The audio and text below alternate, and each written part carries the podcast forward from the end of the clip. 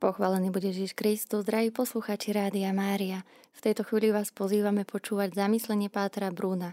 Dnes to bude na tému Chote k ovciam strateným z domu Izraela. Drahí poslucháči Rádia Mária, prvé čítanie dnešného dňa nás uvádza do Egypta. Každý z nás máme skúsenosť s rôznymi utrpeniami, ktoré nám spôsobujú iní ľudia alebo spôsobili niekedy v minulosti a vieme, ako ľahko to môže viesť k zatrpknutosti.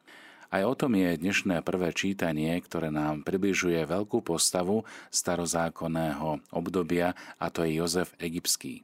Ak sa niekto vracia k zraneniam alebo poníženiam, ktoré zažil od iných, k sklamaniam, že sa nenaplnili možno jeho veľké očakávania a túžby, že niekto možno zneužil jeho dôveru a ešte mnoho iných vnútorných bolestí, môže to viesť k postoju zatrpnutosti, na ktorý mal aj Jozef plné právo. Spolužitie so zatrpnutými osobami nie je ľahké. Ako by stále živili v sebe onen jed horkosti a veľmi často chcú prekonať svoje sklamania tým, že útočia na všetkých naokolo.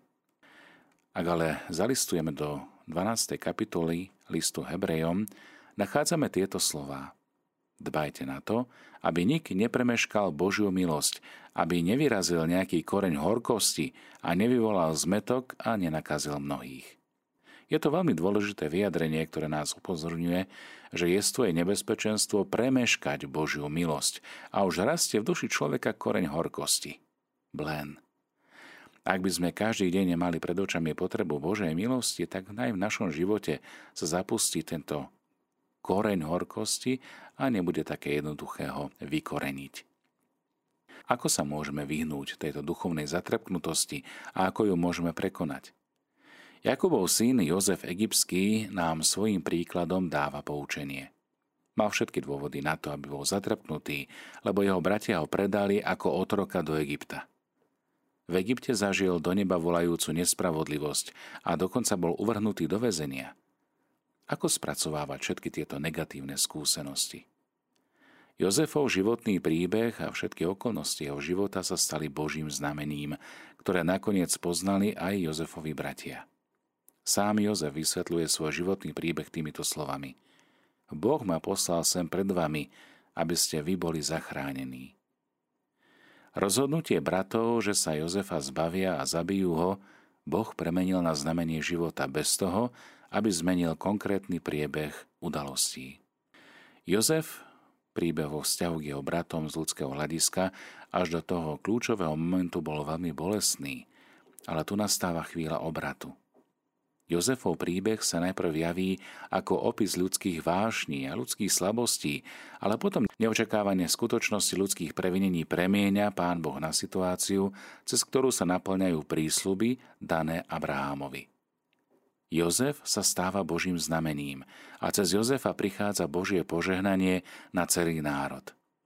Božie požehnanie prevláda nad previneniami a hriechmi, ktoré sa prejavili v závisti, možno sebectve a v ľudskej hriešnosti ako celku.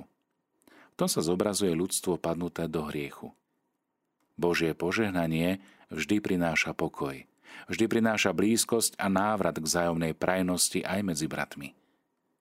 To je možné len vtedy, keď človeka, ktorého stretáme, vidíme ako Božie znamenie v našom živote. Či už je dobré alebo zlé. Schopnosť vidieť tento rozmer blížneho ako Božieho syna alebo Božej céry spôsobuje, že rodina a aj celý národ sa stávajú Božím ľudom. Adresátom Božej priazne a požehnania.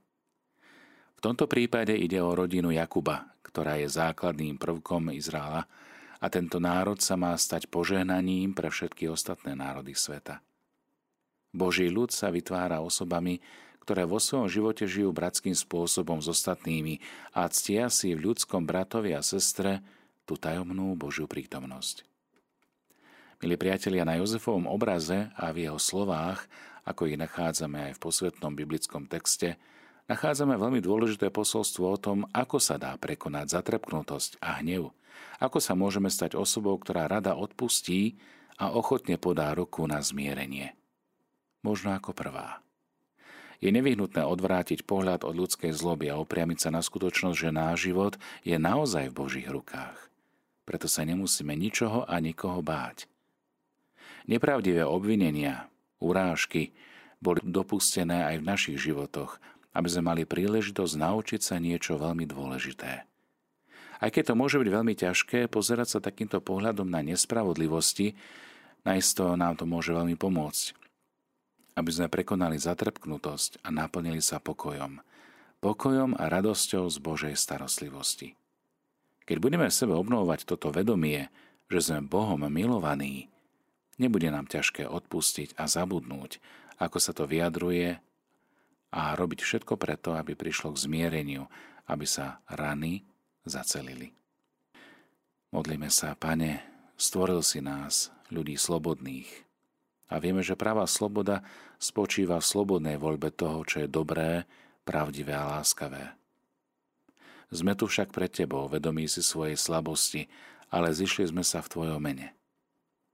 Keď nesprávne použijeme našu slobodu, keď sa previníme, Ty to dopúšťaš, lebo nechceš nás slobody pozbaviť, ale chceš, aby sme sa pre teba rozhodovali úplne slobodne. Zároveň si uvedomujeme, že naše previnenia rozmnožujú na svete zlo. Ty nie si príčinou zla, ani priamo, ani nepriamo. Áno, dopúšťaš zlo, lebo rešpektuješ našu slobodu, slobodu svojich stvorení, slobodu svojich detí. Na druhej strane však spoznávame s tvojou pomocou, že vieš zo zla tajomným spôsobom vyvodiť dobro – Obdivujeme, Pane, Tvoju všemohúcnosť, ako to už vyjadril aj svätý Augustín. Všemohúci Bože, keďže si na najvýš dobrý, nikdy by si nedopustil, aby v jeho diele bolo niečo zlé, keby nebol až taký mocný a dobrý, že by neurobil dobré aj zo zla.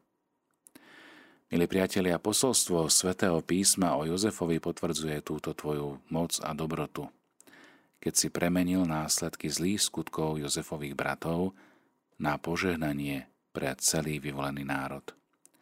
A tak Tvoja všemohúcnosť, Pane, nesmiernou hojnosťou svojej milosti premienila aj najväčšie morálne zlo, aké sa kedy spáchalo, keď bol odsúdený, zavrhnutý a napokon aj ukrižovaný Tvoj milovaný syn Ježiš.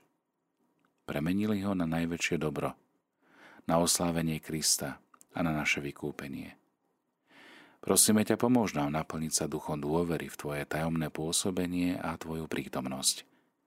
Nebudeme oslobodení od utrpení, ktoré môžu mať príčinu v riechoch iných ľudí, ale chceme sa posilňovať slovami Apoštola Pavla, že tým, čo milujú Boha, všetko slúži na dobré. Tvoja milosť posilňovala mučeníkov všetkých čias, ktorí utrpeli zlo a usmrtenie následkom ľudských previnení, ale nezapochybovali o zmysle svojich utrpení. Tiež svätý Tomáš Mórus krátko pred svojou mučenickou smrťou potešoval svoju milovanú dceru. Drahá, nemôže sa stať nič, čo by Boh nechcel. A čo chce On, je v skutočnosti to najlepšie, aj keby sa nám to zdalo byť zlé. Pane Bože, Ty si pánom sveta a dejín. Cesty Tvojej prozreteľnosti sú nám často neznáme a iba na konci, keď sa skončí naše čiastočné poznanie a keď budeme vidieť Teba, Bože, z tváre do tváre, budeme úplne poznať aj cesty, po ktorých si priviedol svoje stvorenia, hoď cez drámy zla a hriechu až k odpočinku väčšného Božieho domova. Kým sme však na ceste do Božieho príbytku, chceme sa posilňovať aj slovami svätej Terézie, ktorá nás pozbudzuje týmito slovami. Nech ťa nič neznepokojuje, nech ťa nič neľaká. Všetko sa pomíňa, Boh sa nemení. Trpezlivosť dosiahne všetko. Kto má Boha, tomu nič nechýba. Sám Boh ti stačí. Drahí priatelia, nás toto vedomie Božie prítomnosti a jeho požehnania sprevádza aj dnešný deň.